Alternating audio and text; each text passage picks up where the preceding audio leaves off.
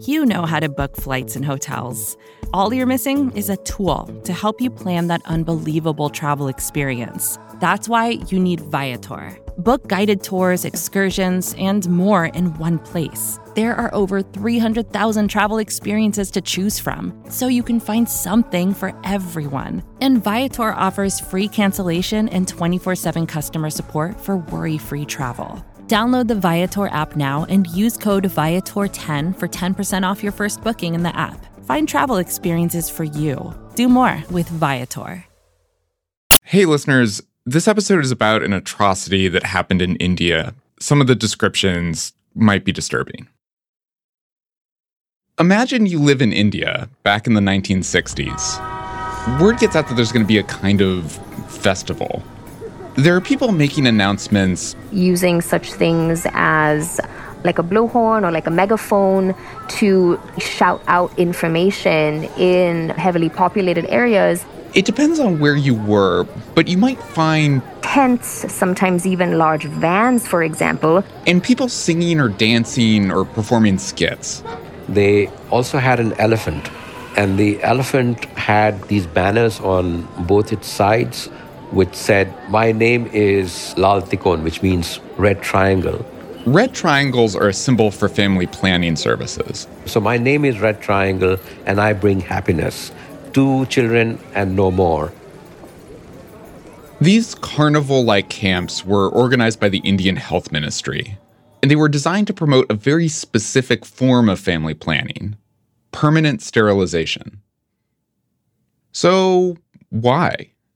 Why was the Indian Health Ministry throwing sterilization carnivals?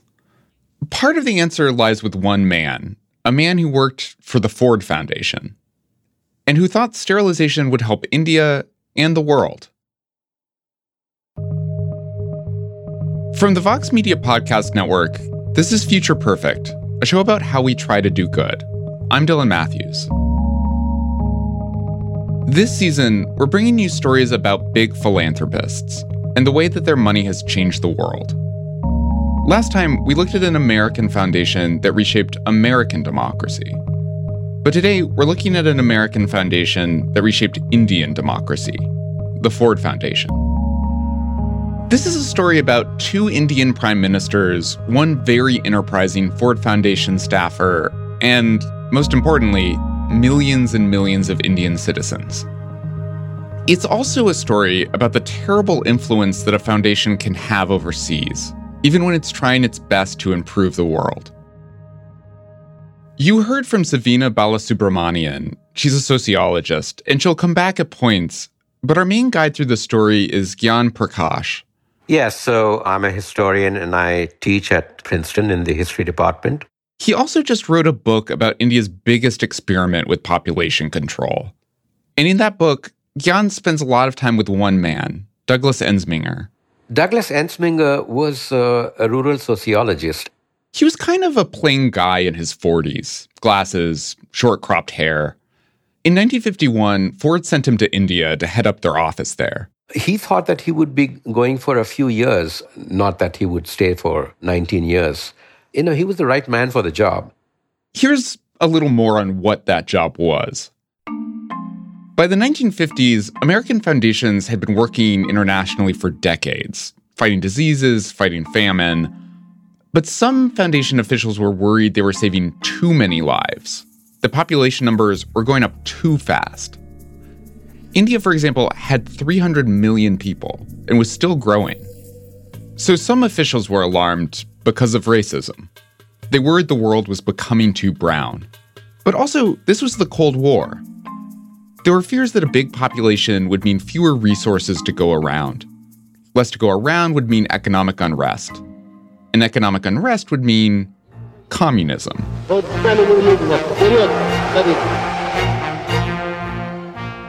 So when Douglas Ensminger gets to India, population control is one of the main things that he wants to promote. But Ensminger wasn't going to waltz up to India's prime minister, Jawaharlal Nehru, and say, "You gotta do population control right now." He immediately understood that since Ford was interested in promoting population control, that had to be synced with what the Indian government itself wanted. So the first thing Ensminger did was get close to the prime minister. He made his case to Nehru and to Nehru's health minister, saying the population control would fight poverty. The health minister told him he could bring in some consultants to pitch her family planning ideas. So the consultants whipped up a proposal. And uh, sure enough, according to their proposal, the government of India or health ministry establishes a kind of a semi-autonomous body called Central Family Planning Board. At first, it was a broad program with education and options like condoms and birth control. But when those didn't seem to be making enough of a dent in population sizes, officials changed course. Increasingly, the program was vasectomy and sterilization. Early on, the government tried to get people to come to centralized clinics where they could be sterilized. But when that wasn't working, they decided to go out to the people. That's where the mass sterilization camps come in. The mass sterilization camp was really sort of a catch-all word for a number of different approaches to promote and conduct sterilization operations amongst hundreds and sometimes thousands of residents of a given area. So a lot of these camps involved skits and songs that told a story about two families. One family chooses sterilization, one family doesn't. And the family that chooses sterilization is shown as much happier and economically much better off. This was a very, very prominent storyline. These week-long events were pretty makeshift, especially in the rural areas where they operated out of tents and vans. So the events often focused on men. It's easier and less invasive to do a vasectomy on a man than to permanently sterilize a woman. And again, this was an Indian project. But Douglas Ensminger, the Ford Foundation, the Rockefeller Foundation, and other international partners had a deep, deep influence. For example, the consultants we mentioned. They're advising the health minister on using these mobile vans, sending out field hospitals. And the consultants encouraged the Indian government to start providing incentives, to start giving people a little money or a clock or clarified butter in exchange for sterilization. They thought that, you know, people were not educated enough to understand the value of a small family. And just educating them would take a very long time. So the policies had to move towards inducing them through incentives and punishing them through disincentives. So the Ford Foundation's role was just promoting and giving these ideas to the officials, and the officials were only too happy to implement them. The Ford Foundation consultants also encouraged the Indian Health Ministry to start setting quotas in the different states, a target number of sterilizations that each state should get to. In a year, it went up from like one point three million to three point one million. I want to pause for a second, because these are staggering numbers. While it's hard to know exactly how many people were sterilized during the stretch between the nineteen fifties and the mid-nineteen seventies, one estimate put the total close to fourteen million. But in a country of three hundred million, that wasn't going to stop population growth. Ensminger writes in nineteen sixty-nine a letter to the health minister saying that the numbers are not good enough and, you know, the ministry has to make more concerted efforts. And then there is another report that I saw in the Ford archives, which around the same time, you know, speculates on compulsory sterilization and says, wouldn't it be nice if the government would undertake a policy of compulsory sterilization because the voluntary sterilization is not working. The people writing that report kind of got their wish. Douglas Ensminger left India in nineteen seventy. But the sterilization infrastructure that Ensminger and the Ford Foundation deliberately helped fund and imagine and put in place, that infrastructure stayed behind. All they had to do was to ratchet it up by a few notches. By By the nineteen seventies, India had a new prime minister, Indira Gandhi. She had a popular anti-poverty platform, but she also had a lot of political enemies. Those enemies called her election into question. In nineteen seventy-five, a court invalidated her victory and barred her from political office for six years. But her son came up with an interesting solution. He kept saying, you know, forget all these constitutional proprieties and you should declare a national emergency. She followed his advice. On June twenty-fifth, nineteen seventy-five, a national emergency was declared. During the emergency, Indira Gandhi threw thousands of her political opponents in jail. And then she had free rein to do what she wanted. And she wanted to fight poverty. She saw two big ways to do it: demolishing slums and ratcheting up the sterilization program that the government had already put in place. People said Indira Gandhi's slogan of removing poverty transmogrified into a program of removing the poor. So remove the poor from their slums, demolish them, and then apply the knife on the poor's bodies. We see an intense scaling up of the scope and extent of mass sterilization camps. In the nineteen sixties, the government had started rounding up leprosy and tuberculosis patients and sterilizing them. But that was stepped up during the emergency. In addition, these mobile vans and police would go and round up beggars at railway stations and bring them to these field hospitals and sterilize them. Individual police officers, as well as squadrons of police officers, oftentimes being tasked with corralling people and forcing them into the back of a van, for example, to be taken to a mass sterilization camp. And then a series of regulations that were passed by the state governments included things like school teachers would not get their promotion or would be transferred unless they were sterilized. Then railway passengers who were caught traveling without tickets would be caught up and sterilized. And the state of Bihar, you know, the, the poorest state in, in India, took the prize for cruelty.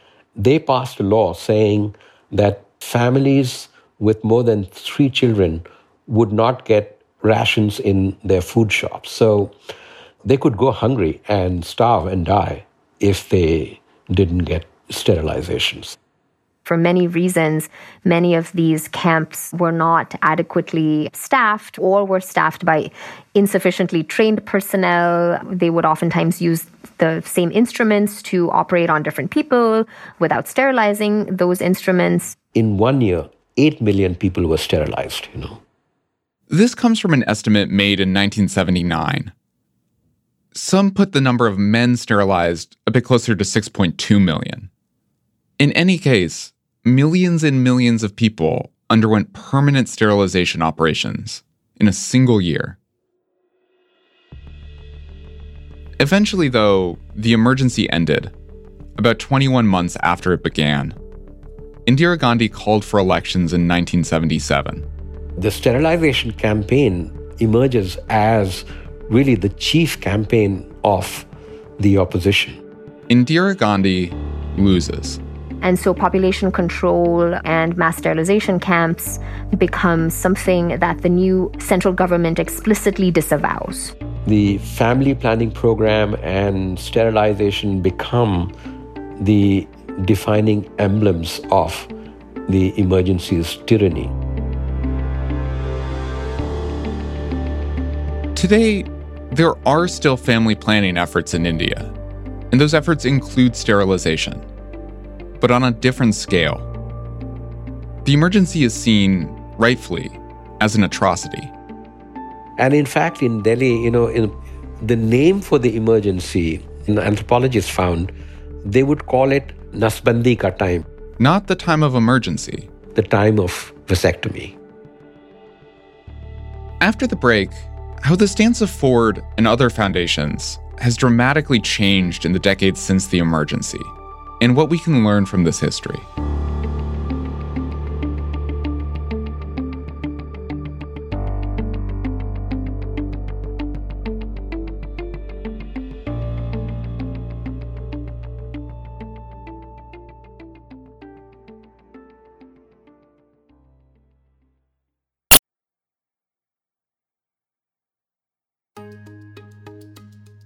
Welcome back to Future Perfect.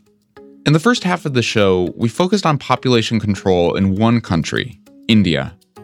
We looked at how one foundation, Ford, worked with the Indian government to create mass sterilization camps. But there were other foundations working with Ford in India in the fifties and sixties and seventies. John D. Rockefeller the third, for instance. John D. Rockefeller the third was actually one of the first people who said, we need to work on population control. The biggest players in population would all meet every year at Rockefeller's estate in Bellagio, Italy, talking through ways to bring down the total number of humans on the planet. So you have to imagine, you know, America is far and away the world's leading power. Wealthy Americans, you know, are setting the agenda worldwide. Matthew Connelly wrote an entire book about the international project to control population sizes.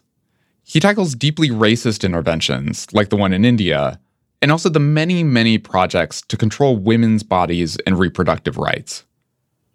Matthew says that around the nineteen seventies, people were starting to see that all these family planning projects weren't really doing much to reduce fertility rates. They felt this responsibility for the future of the world. And at these fancy Bellagio meetings, there was talk of more radical measures. Measures focused on incentivizing permanent sterilization, like in India. There was even talk about helping people determine the sex of their fetuses so they could choose to abort girls. But around the same time, we are oppressed, we are exploited, we are downtrodden. The civil rights movement was in full swing. From now till seventy-two, it's going to be such a wonderful year for kicking ass and taking names. And the feminist movement was surging. A status symbol with a ring. Tell me what that's gonna bring. A legal right to bear his kids while liberation he forbids. So late. Matthew says that ever so slowly, this culture shift was seeping into the foundations. The entire cause of promoting family planning was something that was beginning to be seen, you know, as a, as a Western plot, something being imposed on poor countries. By the early nineteen seventies, Rockefeller himself felt that there was something wrong. And in fact, he felt that he needed to find someone who had an outside perspective, who could come in and tell him what it was that all of them were missing. And so he hired Joan Dunlop. I was working at the fund for the city of New York, I think, and uh, I received a, a mysterious phone call. Joan Dunlop gave a long oral history of her experiences before she died in twenty twelve. The phone call she's remembering here was an invitation to have lunch with someone from the Rockefeller Foundation. And I thought to myself, all right, well, fine, okay. That lunch kicked off a very long job interview process. It took five months and many, many conversations. Later, Joan Dunlop learned why the wait was so long. The reason makes it very clear that the feminist movement had not really changed the culture at the Rockefeller Foundation by the nineteen seventies. In those days, my hair was dyed blonde, and J D R didn't, was worried about that, thought that it was too flashy. J D R is John D. Rockefeller the third. In the end, he hired her despite her hair, but... After I was hired, he said to me one day as I was sitting in his office, and I collect a lot of paintings, and he said the frame is really important. And, you know, you have a very pretty face, but the frame of your hair is not right for your face. It's just, when you think about this, I mean, not sexual harassment exactly, but, you know, it, it was an issue that would, in this day and age, nobody would have ever dared to say, I think. Mm-hmm. Mm-hmm. Dunlop changed her hair, and Rockefeller gave her a task. He said, take a year and go around and go to meetings and listen to people and um, tell me what you think is wrong. So she went to meetings. And it was very hard not to feel repulsed because women were being treated as objects and and a means to an end. And it was saying, you know, there's this rising birth rate and the way to attack it is technology uh, through the women as the vehicle. And women's lives and why women had children or what the rationale for it or what they felt or what their concerns never came into it at all, ever. And I felt the racism in this field. Um, I just could, it was palpable.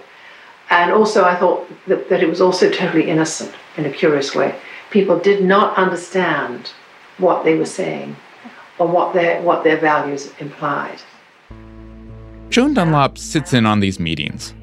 She starts meeting with women at other foundations. They're seeing and hearing the same problems she is. And then I went back to Mister Rockefeller and I said, there's a problem. This is the problem. The field is shot through with unintended sexism and racism.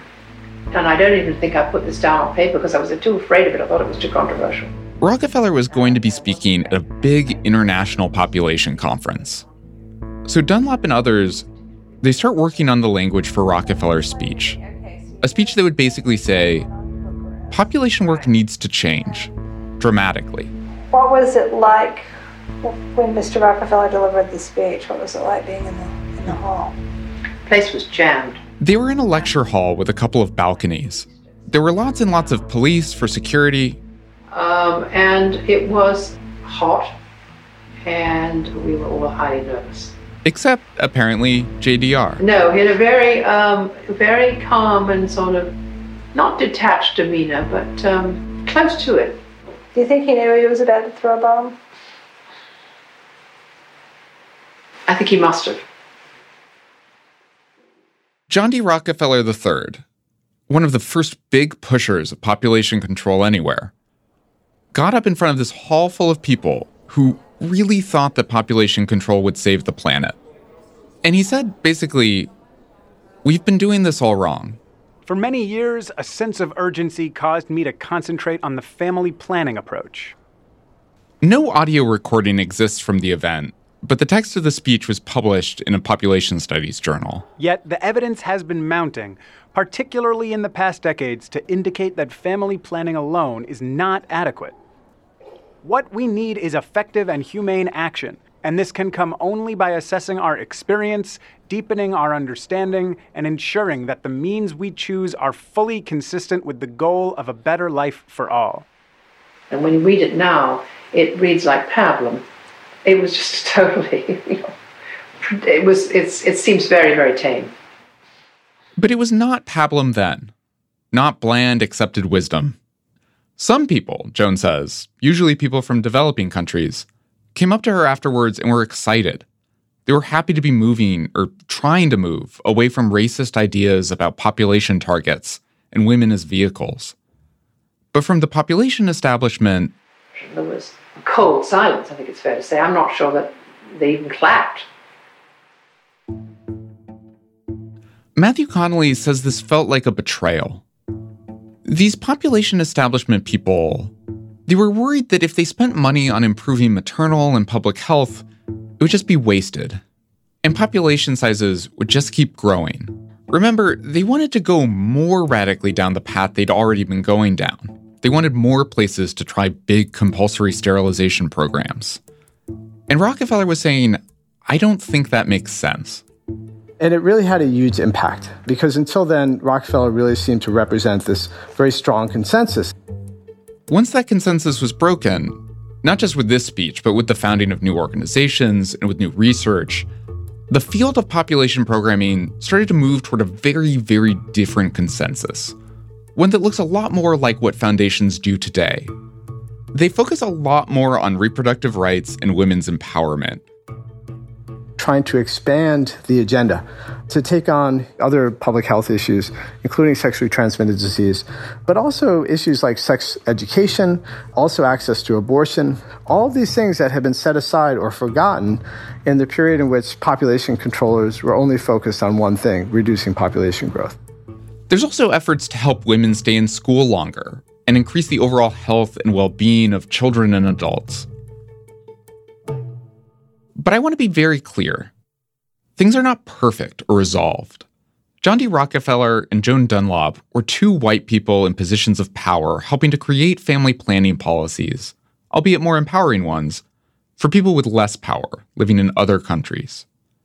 And to this day, Matthew Connelly says we should evaluate population programming efforts very carefully. Yes, there's this more positive twist on them. But they're still very focused on helping people have fewer children.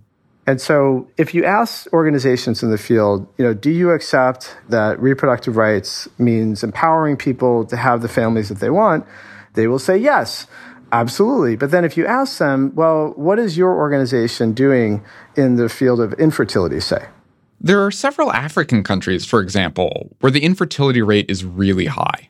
So couples not able to have children who would desperately like to have children. And these organizations, the great majority of them, are really doing little, if anything, for infertility. In other words, helping people gain reproductive rights can't just mean helping them to not have children. It should also mean helping them have children if they want them. I also think we should be careful of looking at someone like Rockefeller as this hero who swooped in to turn things around in population programming. John D. Rockefeller the third was working to fix a problem he helped create in the first place. His foundation and the Ford Foundation went into other countries, worked with the governments there, and created population programs with dramatic and sometimes horrifying results. One big theme of this whole season is, how do we wrestle with the power that individuals like Rockefeller and foundations like Ford have when intervening overseas? Yeah, so that question of what do we do about problems that are transnational in nature, you know, that, that cross boundaries, and are global in scope. Like, how do we cope with those kinds of problems that the international system, such as it is, isn't really designed to deal with? That is the big problem of not just now the twentieth century, but our century too. Sure, we're no longer worried that the Indian people are all going to turn into communists. But we are very worried about other real global problems. Things like climate change, right? Or pandemic disease and nuclear proliferation. These are problems that we have to solve in a global way, and that foundations, understandably, also want to work on. And yet, we don't really have the institutional capacity to address them in a way that ensures democratic accountability. This isn't an easy problem to solve. The normal way we organize our politics is through the government, preferably a democratic government. And there's just nothing like that that can cover the whole world and tackle big challenges like climate change and war. That can make it easy for foundations to step in and say, look, no one else is fixing this, but we can. Sometimes we'll want that. I personally want foundations to do more to fight climate change, to prevent a big pandemic from killing millions of people. But one thing the emergency should teach us is that when you're making grants from afar, it's easy for people to start looking like numbers, for mothers and fathers to turn into targets and quotas, for reducing poverty to turn into getting rid of poor people.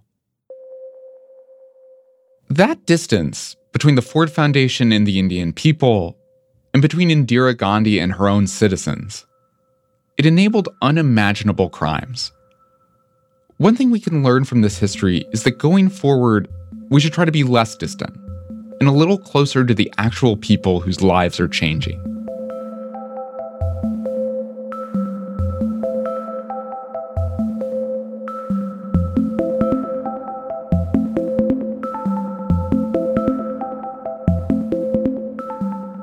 Future Perfect is produced and co-reported by Bird Pinkerton. Our editor is Amy Drozdowska. Our senior producer is Jillian Weinberger. We're mixed by Jared Paul. Our fact-checking was done by Laura Bullard. Our music is by A P M and Chris Zabriskie. Noam Hassenfeld is the voice of John D. Rockefeller. Thanks to the Sophia Smith Collection at Smith College for the audio of Joan Dunlop. It's taken from their Population and Reproductive Health Oral History Project. Thanks to Darren Walker and others at the Ford Foundation for useful conversations about the Foundation's history. Future Perfect is made possible through a grant from the Rockefeller Foundation. Read more of our reporting on effective altruism, check out vox dot com slash future dash perfect.